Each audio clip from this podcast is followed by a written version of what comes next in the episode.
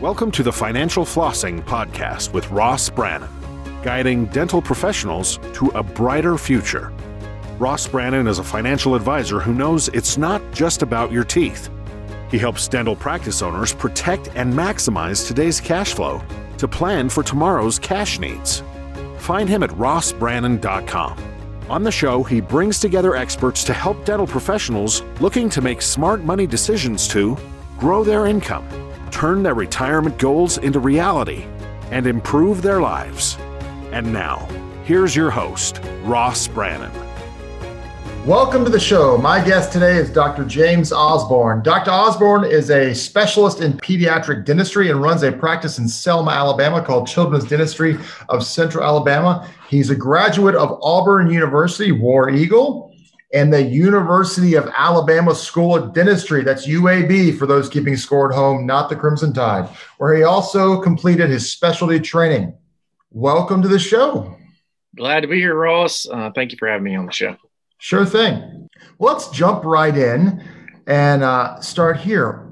When did you know you wanted to become a dentist?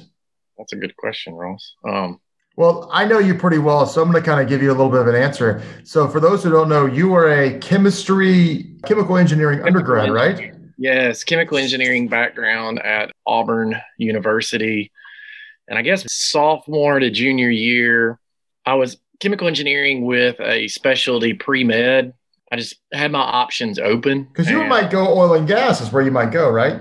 Yeah. So most of your chemical engineers are, um, you know, running your oil and gas, different petroleum companies, or in the C-suite. A lot of them end up on most of your, you know, industrials. But you're inside.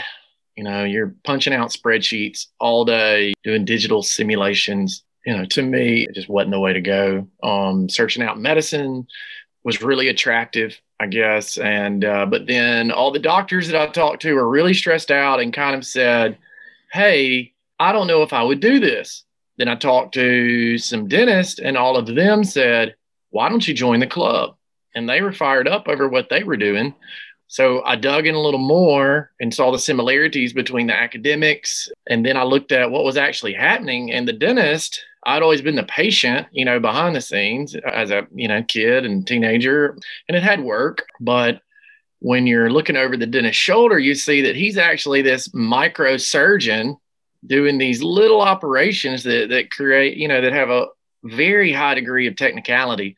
And, and he was pretty well compensated. So, and he had a lifestyle which he was happy about. He was off on Fridays. And I said, wait a minute, maybe I should look at this rather than the ER doctor or the cardiac surgeon that I'd talked to that they're basically they were kind of compensated similarly, not as much maybe overall, but per hour. And one was really happy and one wasn't so happy. And so that led me down this path of dentistry. I had a previous guest who had a very similar story where he wanted to be a physician and uh, a doctor that he was walking, kind of shadowing, basically said, Don't do it. Go be a dentist yeah, that was that was kind of what one of them. Def- well, that was hundred percent what one of them told me. So, what made you go to specializing in pediatric dentistry versus general dentistry, orthodontics, or something else? I did keep my options open, uh, even as I went into UAB and the, and the School of Dentistry. I didn't really know what, what specialty I wanted to move into, but I knew as long as you know we achieved uh, higher scores, that those opportunities would be in front of me and not behind me, and I would be able to make those choices. So thankfully, God kind of helped me out on those tests, and, and we did well. And so we had the different opportunities. Uh, while at Auburn, I would um, do you know different camps in the summer for kids and kind of connected with them volunteering you know camp smile a mile which is kids for it's a camp for kids with cancer and there's their families and that always kind of tugged at my heart and as i entered into the different you know, specialty options. Pediatrics obviously started to stand out. I looked at oral surgery, orthodontics, and pediatrics, um, but really felt a piece about pediatrics as the oral surgeons were super stressed out. And for whatever reason, it came down to orthodontics and pediatrics. And I really felt my heart and kind of called, um, you know, by God just to do pediatrics and take care of kids the way He would have you to. And the way it worked out is your wife, her father ran a pediatric office in Selma, which you guys ended up taking over, right? Yeah, so straight, yeah, strange turn of events. We weren't dating in dental school till our third year. We were already in the swing of this, you know, or I was in the swing of this figuring out where I was going to go as far as specialty and which way. So it turned out that at the same time, I decided that I'm starting to date her. And it just worked out where that was an option. And after looking at numerous options, we really felt I had this one day that I could just remember I was in the shower and and for whatever reason I think think great in the shower, lots of ideas there. And I was going through uh, four different options of pediatric locations. And this is while I was in the pediatric training after dental school and trying to figure out where we were going. And his practice is an option and um, three other really ideal situations. And I just really felt a calling to this location and to do something a little bit, I would say, non mainstream as far as pediatric dentistry, getting out of the main cities and the main hub hubs of population and coming to Selma, which kind of serves a rural population and a larger geographic scope. And so I really had a piece about that. And from there forward, we just set down that path and it's been rewarding ever since. And, and God's really honored those faithful steps. So let's talk a little bit about Selma because not everyone knows about it. And for anyone who knows any history, obviously it's one of the birthplaces of the civil rights movement. But Selma is basically southwest or south central or central western Alabama. How far west of Montgomery are you? So we're about 40 miles west of Montgomery. Highway 80 runs east west. And the population of Selma is what? It's uh, around 15, 17,000 in the city, 50,000 in the county. And it's it's relatively economically depressed, yes or no? Uh, yes, it's definitely the Black Belt region of Alabama that also pours into Mississippi. Uh, this is considered one of the more you know downtrodden areas as far as industry goes and yet uh, so you run pediatric dentistry and your practice is what percent medicaid it's about 80% medicaid okay and so obviously medicaid is not nearly as profitable as if you were to be in a let's just say uh, hoover alabama which is a pretty high income part of birmingham hoover alabama would be a much more profitable place per patient probably than a medicaid practice is that right that's pretty fair shake. But so, but you obviously felt a call to what you're doing. But talk a little bit about the difference in your practice because you run a high volume practice. And uh, I know we've had conversations how if you hire an associate, one of the biggest challenges is can they keep up with your pace? You run an incredibly high volume practice, an incredibly fast paced day. So talk a little bit about that. What's that like? So yes, we do. We our practice is a very busy practice. Over the years, it's grown every single year that we've been here, year over year, patient numbers. I think that really has to do first and foremost with a patient first mentality and a patient uh, centered treatment. You know, so we let the patient and the parent really guide me as far as how they want their treatment to be handled and and I really don't put a lot of my personal beliefs or anything in their way. I just want them to achieve, you know, a great oral health status and also to achieve it in a way that they feel comfortable um, with that treatment being, uh, you know, administered. And so we do. We have to. One interesting thing about Medicaid, as you mentioned, is those profit margins are slimmer. And so you have to have a sustainable business. And so, yeah, you've got to be aware of profit margins, uh, no matter what insurance group it is. You know, Blue Cross is a huge player in Alabama. You need to know their margins, just like uh, even the smallest group. And so, once you figure that out, you can set up your business, no matter which business it is, to really make sure that the numbers that you need to hit as a family and over time are, are be, being achieved. Um, and while also making sure that the patient satisfaction is through the roof. Just because you're a lot of high volume practices get a, a little bit of a bad name as far as that goes. Other dentists will look at them and say maybe they're they like to use the term clinic. And that may be fair in a lot of situations.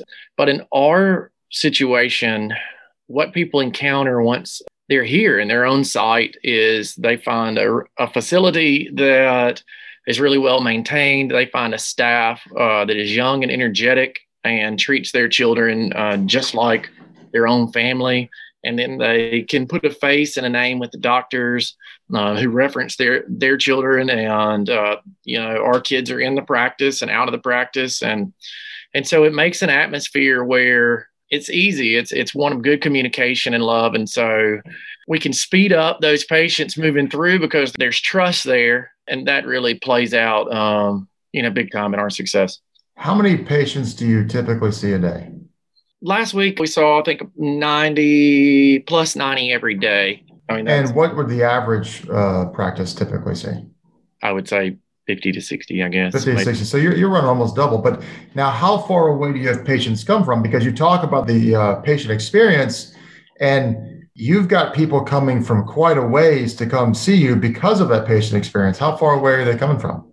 Three weeks ago, we had a new patient from Crestview, Florida. So that was kind of a that was a reach. That's probably two. Is three is Destin. I mean that's that's right. Yeah. So you're I mean so it's two to three hours away. Yeah, one way. So we do. We reach all the way there. Uh, this week we had a new family from Florala, Florida, and they're probably our fourth, fifth, sixth family from Florala. And so Alexander City, Huntsville, Alabama, which is three hours one way basically every county in Alabama, we're fortunate enough to have some patients uh, come this way. And um, so they wouldn't be doing that if they weren't achieving or experience, having a great experience. So you're meeting the standard and going above it, or at least that's your goal But for them to come that far.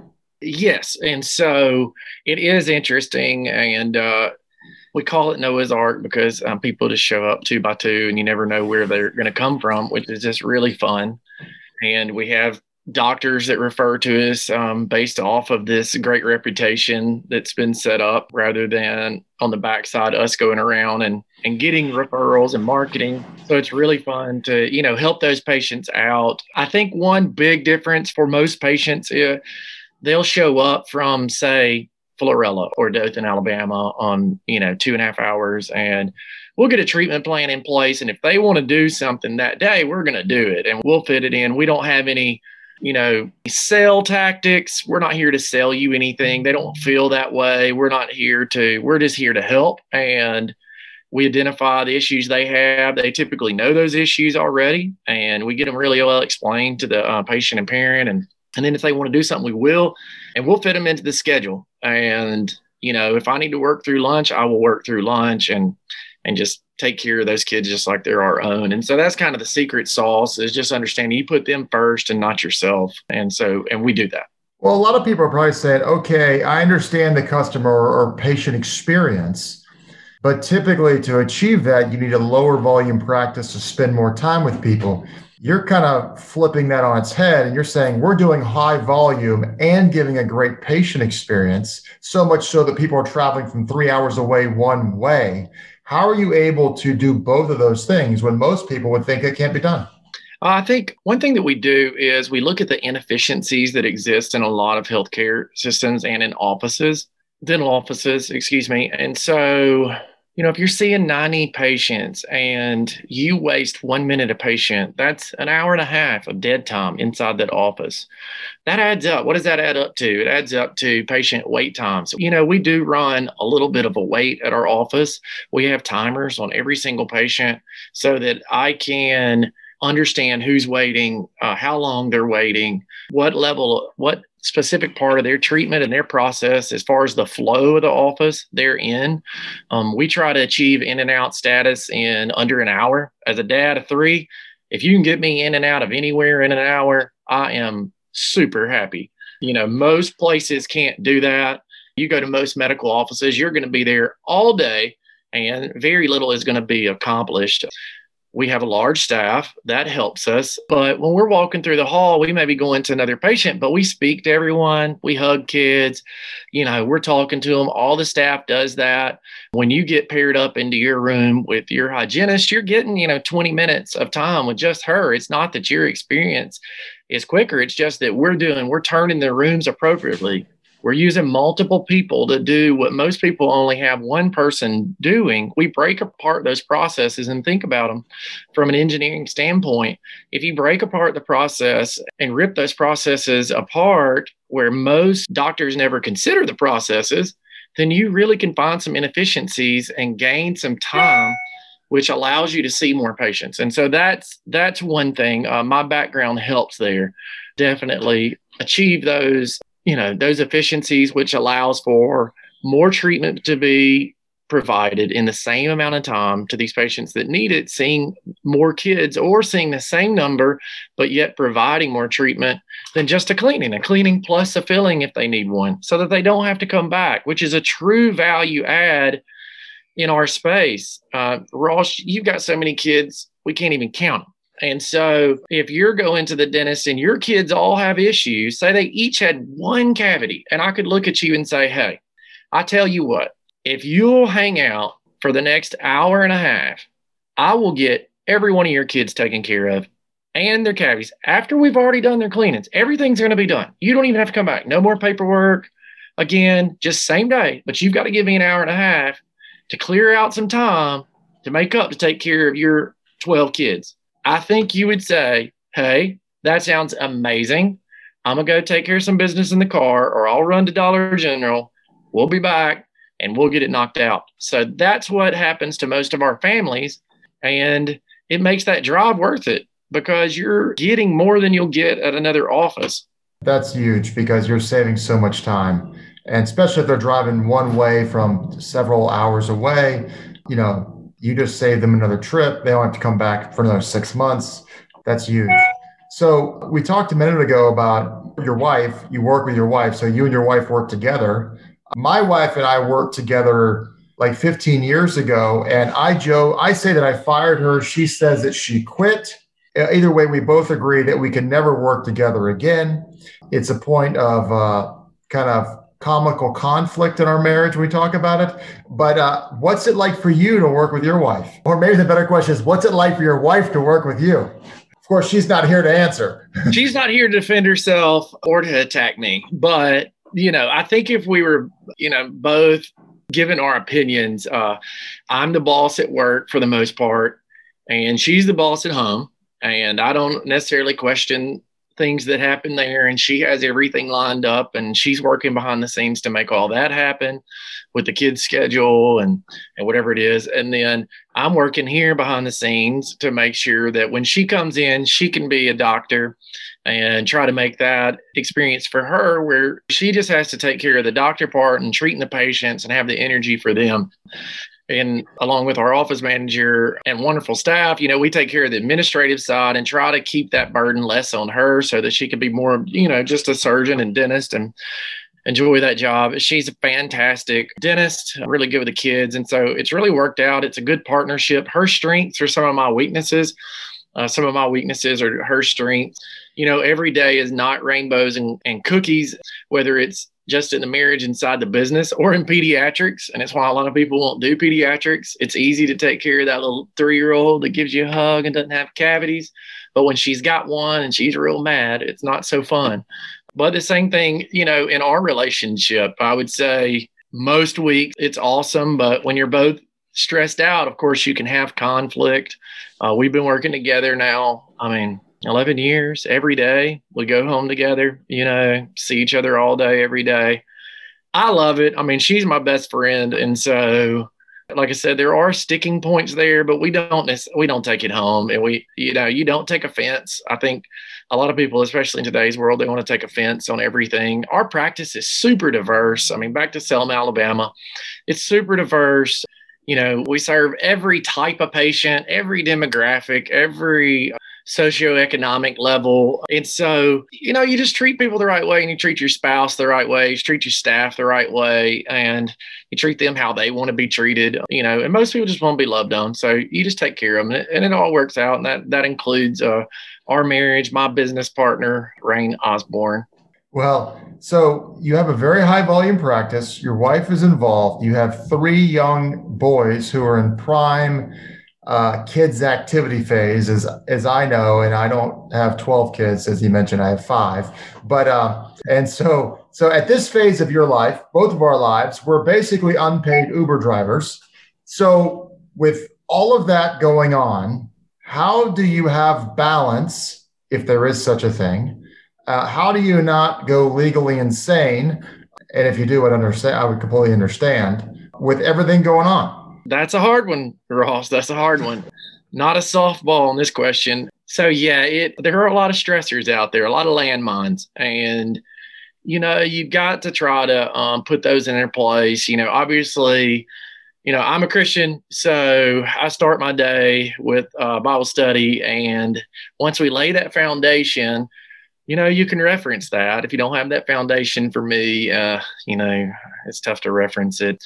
One little secret sauce that really helps me every day, like while we're taking care of patients, is we play music through our halls, and most of it's Christian music. I like to sing, which is kind of odd, but I will sing to myself or I'll sing out loud. You can't really do that in adult practice. They'd probably think you are insane. But with kids, kids don't care. Kids are awesome. And uh, it's one reason why I take uh, care of kids. They want to sing songs. I'll sing the song too. You want to sing Frozen? We're singing Frozen. But that keeps my stress level down some. Um, it keeps us patient focused. That's a little trick during my day. Ba- ma- you know, managing the kids at home, rain helps out, but coming home to two hours of homework, you know, taking care of a hundred kids during the day, and in some of those cases were really stressful, and you've given all your energy at work you could to make sure that, you know, their treatment was done um, to the best of your ability and their experience was the, the best that uh, they could achieve each of them themselves you know. It's it's tough sometimes being a dad and that's obviously you know my number one job right after being a husband um, and so you know there are stressful moments there and so you, you've got to deal with those. You've got to try to leave work at work home at home refocus. When you go through the door i know some people talk about when you go through the door you know you reset. That's hard for me sometimes but i try to do it so let's switch gears here for a second. Let's talk about, you know, a dental practice is a business. There's a lot of moving parts and, you know, financial challenges are real. Uh, obviously last year was a was an interesting year to say the least. But how is it um, has it been a challenge to manage the business and if you and to deal with that and if you do do that how has it helped you i mean i know you have professional advisors how has it helped you to have good relationships with those advisors? So, uh, yes, you know, obviously there's ups and downs of every market and not only business, but any, any market you're in, uh, whether it's maybe it's your stock portfolio, just looking at it, that's an easy one. But people think market, you know, the ups and downs every day. And the same thing you have in the dental world or or whatever business it is, you know, there's ups and downs. There's days where there's decreased revenue. There's days there's e- increased revenue. That's typically what most businesses think about. Yeah, and so you need to set up. I think the main thing to achieve success is you know you got to have a short-term plan you got to have a long-term plan you got to have those short-term markers that make sure that your business is healthy you've got to have long-term goals that are worth achieving you've got to understand that uh, cycles are cycles for a reason and you've got to watch those metrics. And not always i you know when i was younger i would i would really get into those metrics really hard sometimes and that's just going to produce stress. Uh, you need to you know have the markers and understand if you're kind of tracking or if you're not and how to adjust gradually and don't make uh, impulse decisions as that comes. You know, you want to know what your break even point is. A lot of guys have no clue what break even point is. They'll set up a brand new business, you know, take out a half million dollars of debt, a million dollars of debt, and hire four employees right out of the bat. And, you know, they don't know what their break even point is. Any business that you have, all those things existed. I just said, and you need to know your break even point. And then you need to know not the break even point, because who wants to break even? You need to pay for your kids' food at home. So you need to add in what is it going to take to put food on the table and to support your lifestyle that is reasonable. I'm, I'm not saying a excessive lifestyle, just a, just a reasonable lifestyle for yourself, self, so that when you're hitting that revenue, you can sleep at night. You know, I'm I'm there the bills are being paid, the employees are paid, you know, debt's paid, and we can eat. And then you put that into context over time and it helps. I think also you've got to make sure that I think you pointed out, you know, setting up yourself with advisors. As I've been in this longer, I accumulate more advisors. And what I find is that it's not that we're that I'm dragging these advisors along is that I see the value in each of their opinions and viewpoints. You know, I work with you, many aspects of what we do, and each person, you know, they offer, each advisor offers their own viewpoint, and it can really be helpful to have those different viewpoints as you're assimilating this decision to be made on whatever it may be. It could just be a family decision, but if you have these advisors in your corner, board of directors, some people like to say, or whatever it may be, it really helps to get these decisions made and have somebody with your best interest, but not emotionally driven, not uh, not in the in the heat of the battle, but outside looking in. And so that's that really helps. And you know, having different advisors that can look at different sectors of what's going on business, maybe protection, long term goals, different things. Uh, those advisors are very valuable. So you're looking for advisors that can bring value add not only to what what they specifically bring, but also that they have knowledge of other fields to help you. And so those are advisors worth having on your team. So, along those lines, what does the word or what does the phrase financial health mean to you? Well, you know, you hear that term and, you know, it's it's almost opposites, right? You know, because some people, I don't know, money, health, you know, financial health. I think financial health is when, you know, really that you could think about money. Well, I, I think I'm going to be scattered on this question, Ross, and I apologize for that, but that you could think about money in a healthy standpoint is one way to do it. Some people view money with this really, you know, negative viewpoint, whether it's accumulating, it's greed, it's all these things uh, that it can be, you know, sort of like an idol, and that's that's definitely not what you want to be doing. It's kind of you know the means to the end. But financial health, when I think about it, is we're running our business in a financially healthy way. The business is sustainable as the revenue comes in. There's money to support the doctors or and all the employees and what those compensations need to be appropriately and provide long-term stability to a community and in our particular case uh, provide um, long-term stability to patients uh, health care and so financial health inside our particular business allows for the sustain for the sustainability of uh, the business. And you know, if you don't have a sustainable business, it's not going to be there in the end. And you're not doing anybody a justice, including the startup business owner or whatever, you know, existing business owner for that sake. You know, you've got to understand the balance there. That's good perspective right there.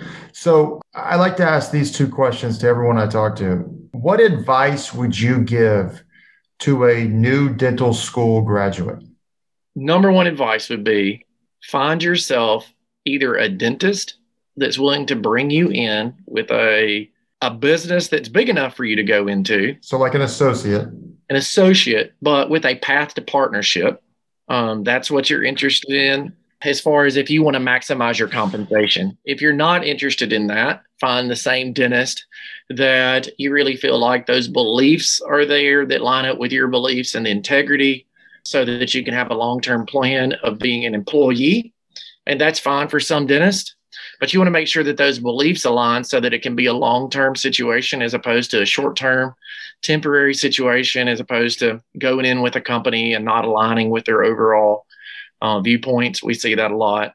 I know a lot of classmates of ours that graduated. It took them five, seven years to get going um, because they got under doctors that, you know, the beliefs and the and where they were supposed to be going was not really where they were going. Um, but finding a mentor that is successful and willing to um, build into your family and has the right character, I think that's the number one thing. And if, if they're trying to go out on their own, I would say find a doctor that has cash flow, a cash flowing business, and buy him out as opposed to start your own.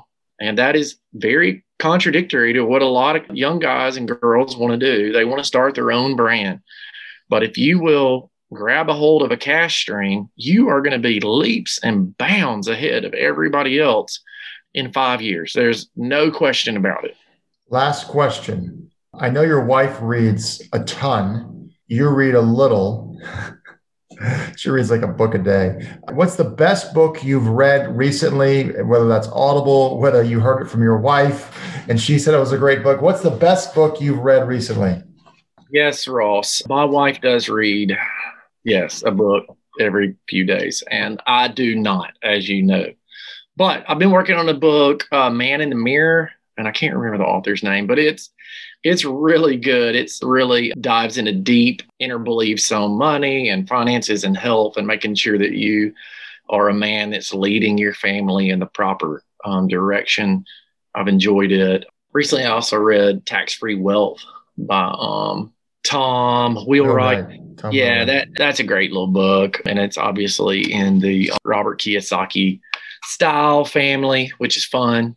Yeah, so that's that's kind of that. I don't churn through too many books, unfortunately. I wish I did, but they're all good. The Bible gets opened every day, and so right.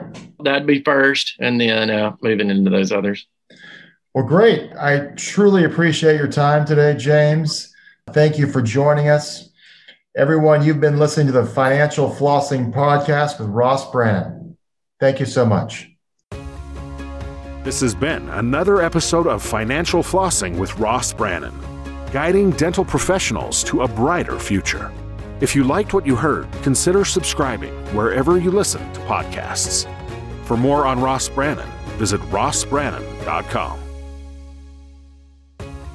Registered representative and financial advisor of Park Avenue Securities, LLC, PAS, OSJ 3664 Coolidge Court, Tallahassee, Florida 32311. 850 562 9075. Securities products and advisory services offered through PAS. Member FINRA SIPC. Financial representative of the Guardian Life Insurance Company of America, Guardian, New York, New York. PAS is a wholly owned subsidiary of Guardian. North Florida Financial is not an affiliate or subsidiary of PAS or Guardian. California Insurance License Number 0L10073. Arkansas Insurance License Number 161-39032. 2021 119535. Expires 423. That last part can also say 2021 119535, expiration April 2023. This podcast is for informational purposes only. Guest speakers and their firms are not affiliated with or endorsed by PAS, Guardian, or North Florida Financial, and opinions stated are their own. Ross is a registered representative and financial advisor at Park Avenue Securities LLC, PAS. OSJ 3664 Coolidge Court, Tallahassee, Florida 32311, 850-562-9075. Securities products and advisory services offered through PAS member FINRA SIPC. Financial representative of the Guardian Life Insurance Company of America, Guardian, New York, New York. PAS is a wholly owned subsidiary of Guardian. North Florida Financial is not an affiliate or subsidiary of PAS or Guardian. Arkansas Insurance License number 161-39032. California Insurance License number 0L10073. 2021 122 379. Expiration June 2023. This podcast is a part of the C Suite Radio Network. For more top business podcasts, visit c-suiteradio.com.